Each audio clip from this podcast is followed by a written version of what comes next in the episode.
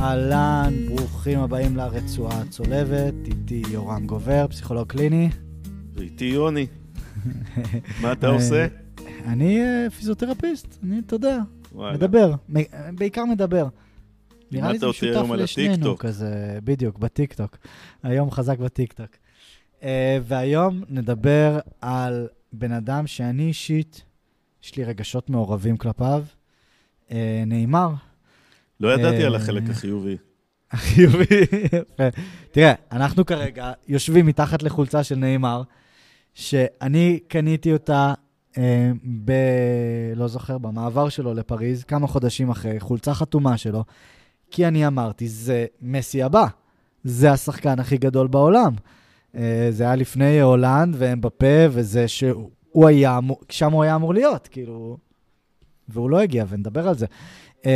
בקיצור, נאמר שוב פעם נקעת הקרסול מול ליל במשחק ליגה, ושנייה ניכנס מה זה נקע בקרסול. נקע בקרסול, נקע זה מכבסת מילים. אתה אומר שוב למה? כי הוא נוקע סדרתי? יש לו 9 פציעות קרסוליים, שהוא נהדר איתם, הוא הולך להיעדר אחרי השיקום הזה יותר מ-500 ימים. כי הוא סך הכל קריירה, הוא איבד 1.5 שנה כבר. אבל עוד רגע ניכנס לזה, כי למה זה קורה. קיצור, נקע זה מכבסת מילים לקרע ברצועות. אז במקום להגיד קרע, אומרים נקע. זה כאילו השבר של הרצועות, אומרים נקע. הוא סובב את הקרסול, נקע את הרצועות בחלק החיצוני של הקרסול, ואמרו בפריז שנמאס להם. זה פציעה, כמו שאמרנו, 9th בקרסוליים, החמיץ עד כה 420 ימים, אחרי זה הוא כבר צפוי להחמיץ סביב 520-530 ימים, ולפריז נמאס, זה היה גם לפני ביירן מינכן, וגם הם הפסידו לביירן מינכן, אז כאילו כבר לא היה טעם שהוא יישאר העונה, והוא הולך לעשות ניתוח, ואני אומר מראש, ואנשים יעלבו אם מישהו עבר את הניתוח הזה, זה ניתוח של עצלנים, זה ניתוח לאנשים שלא עובדים על הקרסול ולא משקמים את עצמם כמו שצריך, הם מגיעים לניתוח הזה. זאת אומרת, חד משמעית אפשר לדלג על הניתוח בפציעות האלה עם עבודה ברוב המקרים? בדיוק, ב-95% מהמקרים זה ניתוח נדיר מאוד, זה ניתוח שעושים אותו בדרך כלל לרצועות בחלק הפנימי של הקרסול, כי הן לא מחלימות, והוא נקע בחלק החיצוני שהן מחלימות, חשוב להבין שכאילו נקעים בקרסול, רצועה שהיא נקראת כל פעם מחלימה טיפה יותר אלסטית, כאילו היא מאבדת קצת מהאלסטיות שלה והיא טיפה יותר ארוכה, ואז נקעת פעם אחת, אז הסיכוי לנקע חוזר הוא גבוה, כי הרצועה פשוט יותר לוס כזה, יותר רופפת. אבל אם עובדים ומחזקים את הקרסול ועושים את התרגילים על בסיס יומי כמו שצריך, כמו ששחקן כדורגל שמרוויח מיליונים על מיליונים אמור לעשות, לא מגיעים לזה, חד משמעית. אחוז האנשים שמגיעים לזה הוא נמוך מאוד, לפי דעתי פחות מ5%. ניתוח יחסית נדיר. ובניתוח פשוט קודחים בעצמות ומחברים רצועות או משטל, או מעדקים את הרצועות שלך, או יש עכשיו שתלים סינתטיים מאוד מעניינים, אבל עושים לך רצועות חדשות בקרסול. שיקום ארוך. 3-4 חודשים. כי גם עצם הכניסה, אתה יודע, הכניסה, הקדיחה בזה, אתה מכיר קצת את הנושא, קדיחה בעצמות, זה, רק עצם הכניסה לזה, זה כבר כמה חודשים טובים. כל מה שאתה מתאר, זלטן לא היה עושה ניתוח. זלטן לא היה מגיע לזה. לא. זלטן לא היה מגיע לזה. לא זלטן, ובטח לא רונלדו, לא מגיעים לזה. ופריז פשוט אמרו, מספיק. ואני ממש מכבד אותם על זה, כי א', זו התנהלות מאוד אחראית. זה להסתכל קדימה, גם לטובת השחקן וגם לטובתם האישית, זה איפשהו גם אומר לנאמר, סחבק, אנחנו איתך, אתה לא פה לשנה, שנתיים, אתה פה לטווח ארוך, אנחנו מוכנים לאבד, חד משמעית, את העונה הזאת, הנוכחית, כדי להרוויח אותך לעונות הבאות. וזה כאילו אמרה די משמעותית מצד פריז, למרות שנאמר לא אומר את ההפך, הוא לא חד משמעית נשאר בפריז, אבל anyway. אתה חושב שיש לו בשלב שהוא נמצא גם בהינתן הפציעה, המון אופציות אחרות? במחיר הגיוני, כן. שמה, הוא עדיין שחקן מאוד כישרוני. המספרים שלו עדיין משוגעים. שהוא משחק, הוא טוב. אין שאלה. זה פשוט האישו של האופי שלו, ויכול להיות. תראה, אני יכול להגיד לך על מסי, שאחד הדברים הכי מעניינים שקראו לו, שפפ גוארדיולה הגיע, זה שהוא העיף כמעט מיידית את דקו ואת רונלדיניו מהקבוצה, כי מסי היה חבר שלהם. והוא הבין את זה טוב מאוד, שההשפעה הרעה מסביב, ויכול להיות שתוציא את נאמר מפריז, תוציא אותו לחברה אחרת קצת עם פחות חברים שלו וסחבקים, והיום הולדת של אחותו וכל הבלגנים. ואולי הוא יתיישר, אולי הוא יהיה שחקן אחר לגמרי. קרה בעבר מקרים כאלה. וזה מביא אותי אליך. מה הסיפור שלו? כאילו, בן אדם, אתה מרוויח מיליונים, אתה שחקן סופר כישרוני, שאתה על המגרש, אתה משמעותי מאוד. למה אתה לא מתאפס על עצמך? כאילו, יש אופי ברזילאי כזה מעצבן. למרות, אתה יודע, דיברנו בינינו גם על רונלדו. רונלדו על ברזילאי. שוב, אני... ברור למי אני מתכוון. אין סוגריים, אין סוגריים. הכנס דגל ברזיל. אוקיי. רונלדו זה ברזיל. יש גם אחד מפורטוגל. יש הרבה אנשים שיחסו על האמרה הזאת, אבל אני איתך. אני איתך יותר כי אני לא אוהב את קריסטיאנו, ופחות כי אני לא יצא לי לראות הרבה רונלדו הברזילאי, אבל זה כאילו, איך אומרים? יותר מאהבת זה וזה. אז יותר משנאת קריסטיאנו ופחות מאהבת רונלדו. אז אצלי זה יותר מאהבת רונלדו ופחות משנאת רונלדו. כן. אבל סדם, נפרדנו מפלא. יש את רונלדו שדיברנו על שתי פציעות ככה של רצועה צולבת וחוזר לטופ-טופ. כן. יש את פלא שבן אדם בטופ, אבל שעבד קשה. מאוד. ועם משהו ככה, אנחנו עוברים פה... הוא גם בטופ מאיזה גיל 16 פלא, הוא משהו משוגע כאילו. ואני חושב, אתה יודע, שיכול להיות... כל מיני קווי אופי לכל מיני אנשים בכל מיני מקומות, נוח, בגלל שנאמר לוקח לאזור של המסיבות וזה, אז נוח לראות את הקופה קבאנה, עניינים, וכל מיני סיפורים כאלה. אני חושב שנאמר, גם אם הוא היה גדל בגרמניה, כנראה, אולי הוא היה קצת סופג את התרבות ואת המשמעת, אבל יש בו את המשהו שלו של נאמר. אתה לא חושב שזה... יש משהו בברזילאים, עזוב שנייה, נכון, רונלדו היה זה ופלא... כן, מסתכל על רוברטו קרלוס, אז אני אומר לך, לא, אני לא חושב. מסתכל על רונלדיניו. יש כאילו... יש רונלדיניו. יש יותר דוגמאות לצד של ה... כאילו הברזילאי המשוגע שחוגג ושותה בירה, ואז יום אחרי זה. אני, יותר קשה לי לקטלה, גם כשאני מסתכל היסטורית, כאילו על שחקנים גדולים של ברזיל, לא יודע, שחקנים זה, אתה הולך 40 שנה אחורה, נגיד, עדר, שמעת הוא היה כוכב במונדיאל 82. אין לי 40 שנה אחורה.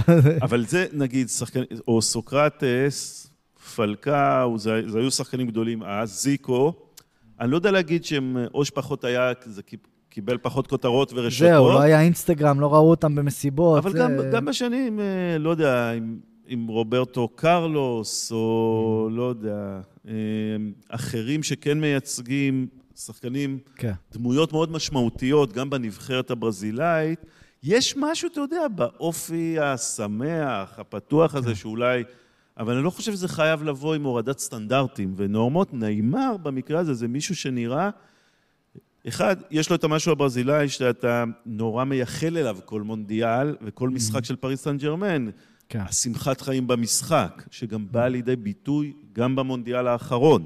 כן. דרך אגב, מוניאל האחרון הוא נקע את הקרסול, אני אמרתי, הייתי בטוח שהוא לא יחזור, אבל הוא חזר עם חבישה ודווקא היה כאילו פייטר במונדיאל האחרון. אתה יודע, גם הוא אני חושב יודע לקמת כמה זה לחלק את החיים לארבע שנים, ואת הגיל שלו בהתאם לזה, ואת ההזדמנויות שעוד יצפו לו. זהו, מה, מונדיאל יש לו עוד אחד לפי דעתי. אני חושב שיש לו, אבל לפי מה שאתה אומר, תלוי כמה עבודה זה ידרוש, יכול להיות שהוא יגיד, שמוע, רחוק מדי, בא לי להוריד את התיק. אני חושב שזה יותר סיפור אישיותי שלו, והמוכנות... זה הורג אותי, היצר הרס עצמי הזה שיש לפעמים, בוא נזרוק אותך במקום אחר, לג'ה מורנט, שאנחנו יודעים שלא מזמן הוא הצטלם במועדון חשפנות עם אקדח. כאילו מה, כמה מטומטם אתה יכול, כמה, זה כאילו יצר הרס עצמי נוראי, וזה הורג אותי שכאילו... מזכיר לי סיפור על אחד מפקדי חיל הים, רק בלי האקדח, בתל אביב. אני הייתי אז בחיל הים, זה היה הרבה רעש, אבל כאילו מאיפה זה בא, אין איזה... אני מניח שיש איזו הרגשה שאתה יכול הכל, שאתה במקום הזה, אבל אין איזה אקסטרה זהירות שאתה באור הזרקורים במצב, אתה יודע שנאמר יודע שכל מקום שהוא ילך יצלמו אותו, ג'ה מורנט יודע שכל מקום שהוא ילך יצלמו אותו. למה? כאילו למה אתה לא נזהר? למה אתה לא מגביל את עצמך? אולי להיזהר זה לא רק רציונלי, אולי לנהל את עצמך נכון, זה לא רק לעבוד עם איזה פודקיה. ברור שעדיף לא להצטלם במועדון חשפנות עם אקדח. ברור. אבל עד כאן ברור. זה כשהסופר אגו, יש לך מספיק ממנו. סליחה, שאנחנו נכנסים רגע. כנס. הרי יש לנו את העיד, שהוא בלי מעצורים, רוצה ככה למלא חסכים וסיפוק, בסדר? יש לנו את הסופר אגו שהפנמנו נורמות, אני לא ממש זה, אני רץ על זה ב-13 שניות. תרגיש חופשי. סופר אגו שאנחנו מפנימים מ-day one, ואולי עוד מהבטן, ככה מדברים שטיפה תוך כדי ההתפתחות המאוד מאוד מוקדמת, אבל צווים של החברה שאנחנו מתפתחים, של המשפחה, של מה נכון ומה לא נכון, יש אנשים שזה מסרס אותם, זה נוקשה מדי, ויש את האגו במבנים הנפשיים אצל פרויד, שאומר, אוקיי, מבחינת להעיד בה עכשיו מסיבה, בלי חשבון, בלי גבולות. סופר אגו אומר, מה פתאום אסור וזה, צריך ללכת לישון ב8 כדי לקום מחר לאימון, ואז האגו אומר, רגע, יש פה את הכל שאוהב לחגוג, יש פה את הכל שאומר, לא, אין מה לדבר, לא שלוק יין ולא... והאגו אומר, בוא נראה רגע. כדי להגיע לאימון, אתה צריך לישון טוב, לאכול טוב, זה. צד שני, אי אפשר להיות רק, אתה לא בצבא הפרוסי גם. איך אתה מנהל את הפשרה? אז מה שאני רוצה להגיד, שאתה הולך ומצטלם, שהרבה מהדברים שלנו, זה מתנהל, כל מה שאמרת עכשיו זה דיון בעולם פנימי, שלרוב לא מודע. ואנשים, יש להם אומן, שאומרים מנגנוני ההגנה, אומרים, הכחשתי את זה, אתה לא מדחיק כלום ולא מכחיש כלום, זה קורה בלי שאתה עושה. אם אתה אומר את זה, אם אמרת, בדיוק. אז זה לא מודחק. זה עולם פנימי שכולנו מסתובבים איתו, יש כאלה שיש להם מנגנונים יותר מפותחים, יותר בריאים לנהל את זה, ואז מגיבים יותר טוב אולי לסיטואציות מאתגרות, יש אנשים שבורח יותר בקלות, כמבנה האישיותי, פחות יכול להכיל את זה. קח את הבן אדם צעיר, מיליוני דולרים, בכותרות, לא בטוח שהחיים הכינו אותו, גם אם בתיכונים, סימנו אותו כוכב, הוא היה מוכן לרגע הזה, הוא בשל אישיותית. אבל בוא נגיד ככה, ניקח את ג'ה מורנט. ג'ה מורנט ככוכב כדורסל, והמקביל שלו, יוסי מורנט, שהוא בן אדם מהשורה. האם יוסי מורנט היה מרגיש חופשי להצטלם לאינסטגרם שלו עם 3 עוקבים עם אקדח? כאילו, האם זה שהם כוכבים דווקא דוחף אותם יותר כאילו, איזה יכולת? כאילו, אני כוכב, מי גבי? כאילו... זה הזמנה יותר ברגע... שוב, אור הזרקורים זה אור שלפעמים נורא כיף להסתובב בו, אבל לפעמים אין לך שליטה על העוצמה, ובגלל זה הוא יכול לחרוך גם. ויש אנשים שלא יודעים כל כך, מה עושים כשהאור הוא כל כך, נורא רוצים את זה. אני חושב שגם יוסי וגם ג'ה, בקיצור, אם זה נאמר נכון. כן. ג'ה. מה? ג'ה. טוב שאתה פה, אתה רואה? J-A-H, לא, הוא J-A, אבל נראה לי כאילו אומרים את זה ג'ה. אני איתך, אני קונה את זה. אז בגלל זה חיכיתי ככה לתיקון. אני חושב שלשניהם יש את הרגעים שיכולים להוציא אותם מהאיזון, לכולנו, זה קורה כל הזמן. אני חושב שאתה כוכב וכל הזמן צופים בכלל בכל מיני דרכים, או במשחק, או ברשתות, לפעמים אתה יוזם משהו בטוויטר, לפעמים הטוויטר של מישהו אחר יוזם משהו עליך, אבל אתה בכותרות בגלל זה, אז אתה יותר מוזמן, וכן, אתה כנראה נדרש לפעמים להפעיל יותר באינטנסיביות מנגנונים שישמרו עליך, לא ברור שיש לך את המנגנונים האלה, או שהם מספיק מפותחים. דיברנו על בפרק אחר, על קריוס, אם הוא צריך להיות שוער או לא שוער, או אתה מקבל קבוצה אישיותית. קודם כל, השיקולים על המגרש, הרבה פעמים בספורט קבוצתי, זה מי יביא לי את השער ניצחון, את הסל ניצחון, את הדברים כאלה. לפעמים מפספסים את ההקשר של זה בפסק זמן, בחדר הלבשה, ובמשחק הבא. ואז זה יכול להסתיים בתמונה לא נכונה במועדון חשפנות, או שזה יכול להסתיים בצורות הרבה יותר קשות. ג'נטלמנס קלאב. כן. אתה יודע, אנחנו נורא מדברים עליו במועדון חשפנות, הוא גם מעלה שם, הוא מעלה תמונה של מקום שהכותרת שלו הוא ניצול, של נשים. העניין הג'נדריאלי, המשחק, העניין של הכוח, ומה אני עושה שם.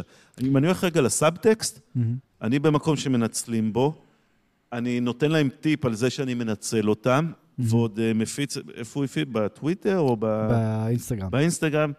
כל הדברים שאם הייתי מכיר אותו, בוא נשקול את זה שוב. בכל הרמות, כן. והכי חשוב, בוא תבדוק אם זה מקום נכון, לא שידעו שהיית שם.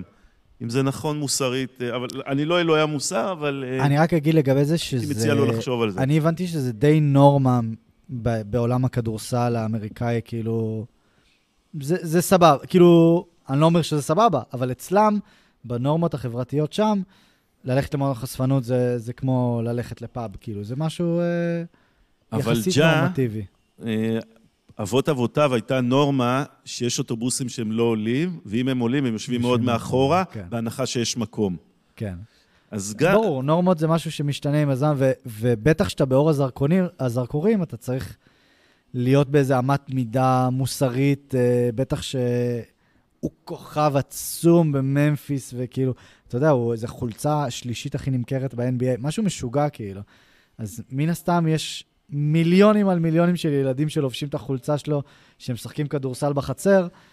בגלל זה את התמונה הבאה באינסטגרם, שישקול טיפה יותר טוב, לא רק בגלל המחיר שהוא שילם על התמונה הזאת, בגלל מה שאמרת, שיש ילדים ש...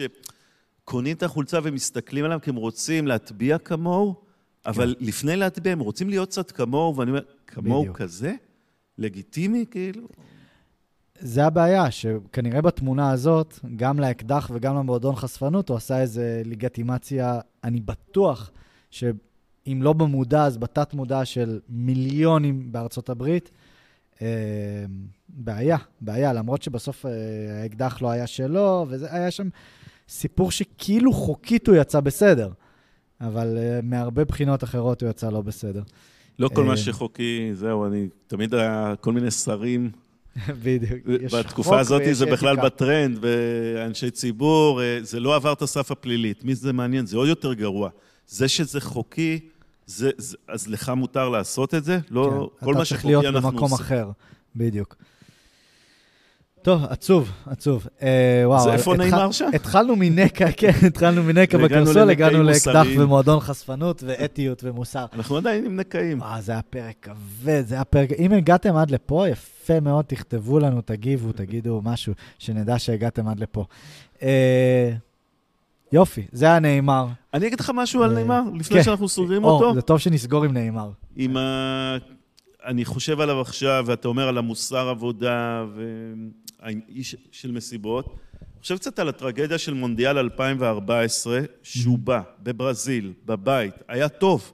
קיבל איזה ברך לגב, נכון? את הפציעה הזאת, אז הוא לא מוכתם ב7-1 מול גרמניה, ויכול להיות שזה...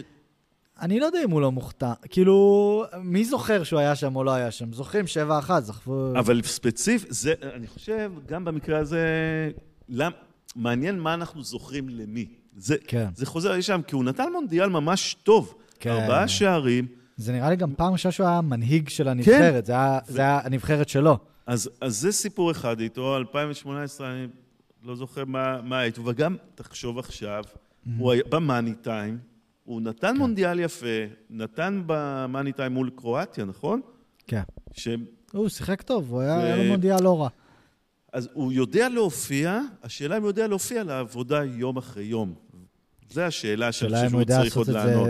שהוא יחזור, שהוא כבר יהיה בין 30 או 31 לפי דעתי. אולי שיקח את זלאטן כמאמן מנטלי, זה נורא נפוץ היום מאמן מנטלי. וואו, וזה מקשר אותנו לאם לא שמעתם, אז את פרק 5 על זלאטן. וואי, עשינו פה סגירה, דיברנו על פרק 5 עם זלאטן, ופרק 6 הזכרת את קריוס, אז עשינו פה, אם אתם שומעים את זה ולא שמעתם את הפרקים הקודמים, אז יאללה. מעולה, זה היה הנקע שנאמר, והניתוח שיעבור, ואתיות, וג'ה מורנט, ואקדח, ומועדון חשפנות, והכל מהכל. ותודה ששמעתם, וניפגש בפרק הבא. בשמחות. ביי.